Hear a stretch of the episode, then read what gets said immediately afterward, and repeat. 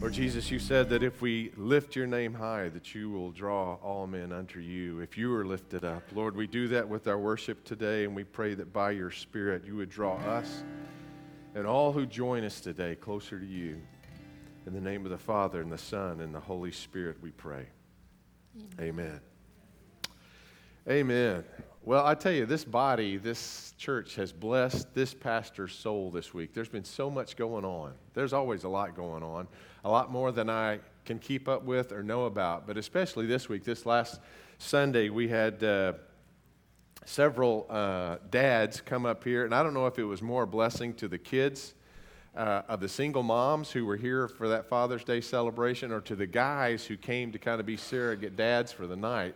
But I remember hanging out with Kingdom and Paradise, kind of the two kids I got to hang with, but all kinds of fun was going on out there. Mama Terry was taking care of her flock, and it was a beautiful time. Uh, kids throwing baseballs and uh, dogs chasing them. It was just fantastic. What a, what a wonderful Father's Day. Maybe one of the best I've ever had uh, was this last Sunday. Um, just beautiful to see everybody pitching in. And then all this week at Vacation Bible School, you'll see the fruits of that love poured out on the sixty or so kids that were here each one of those days. Several of those will be being baptized this afternoon because this week they made decisions for Christ. Yay, God. So, oh, well, what a wonderful thing to get to baptize those kids right after church. It'll be right out here at our fountain. If you've never been here before, we just gather around that fountain and cheer these kids on like they're making a touchdown, because they're really enjoying the greatest victory life could ever give them, the victory of coming to know Jesus. And so that, that, that'll be following. It's just such a rich time. This morning, though, we come to partake of communion. If you don't have elements already, if you didn't pick those up on the way in, just raise your hand, and our ushers will be happy to, to get you a, a sample so that you can participate in this time of communion. And, you know, c- communion in the body of Christ, this meal of grace, well, it used to be back there, now it's right here. Uh, this meal of grace has always been about two things. One was gathering. The other one was going. Gathering and going. Can you say that with me? Gathering. From the very beginning, it started with Passover. You remember the death angel was coming throughout Egypt, and the children of Israel were told to gather into their homes and there to partake of a lamb with the blood over the door facing, so that the death angel would pass over them in mercy. But it wasn't just for that night. They came to, to eat that great meal that night, the meal of Passover, because they were anticipating the next day a journey. Do you realize that? The death angel passed over that night.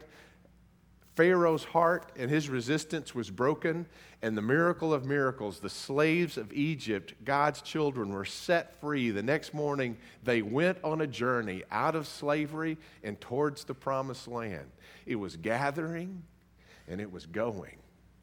Jesus gathered with his disciples. They were gathered in the upper room, and he said to them, "My spirit I breathe upon you." He breathed the Holy Spirit upon them, and then he said, "As the Father sent me, so I send you."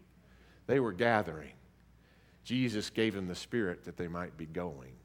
Gathering and going. Gathering and going. It's the respiration of the living mission of God.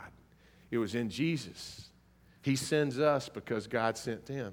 He makes us a, a go and get them people because he was first a go and get us God, right? God's rescue mission continues, and it continues through folks like us. If we carry his heart, we share in his mission. In the catacombs, years ago, there was a time of persecution for the church. And so the only place they could gather secretly, not to be exposed and not to be arrested, was in the catacombs, the underground graves of Rome. No one would go there. So they would gather there to worship, and to this day you can walk through the relics of those catacombs and there find symbols of Christian worship. That's the catacombs. People's bodies were actually laid in those niches uh, a, an underground labyrinth of, of, of graves. But a, apparently where some of those Christians not only worshiped but were buried was this apparent epitaph. Now that's not it. That's my drawing of it. But it was simply a little ship like that. And then underneath it in Latin, it said simply, "He went." His epitaph of faithfulness as a Christian was that he not only gathered for worship, but he went in ministry. He went. This meal not only gathers us, it sends us because of the God that we serve, because his heart is still for all his people. On the night in which Jesus gave himself up for us, Jesus took bread, and he broke the bread because he didn't have to get it out of this cellophane. He broke the bread. And if you'll take your bread now. He broke the bread and he gave it to his disciples and he said, "Take, partake of this, all of you, for this is my body, which has been broken for you. Thank you, my dear. Do this as often as you partake of it in remembrance of me." There we go. And likewise, after supper, Jesus took the cup. And he gave thanks to you, our Father, and he gave it to his disciples, saying, "Take and drink from this, all of you, for this is the cup of the new covenant, poured out for you and for many for the forgiveness of sins. Do this as often as you drink it in remembrance of me." And so, Lord God, in remembrance of you, we do these things. We ask that you pour out your Holy Spirit on these gifts of juice and bread, as you pour your Spirit within us afresh. By the power of your Spirit, Lord, help us to live as you call us to live. Empower us to love as we've been loved, to accept as we've been accepted, to forgive as we've been forgiven, to go in the same grace by which we gather. In the name of the Father, and the Son, and the Holy Spirit, we pray, even as Jesus taught us to pray, saying, "Our Father, who art in heaven, hallowed be thy name. Thy kingdom come.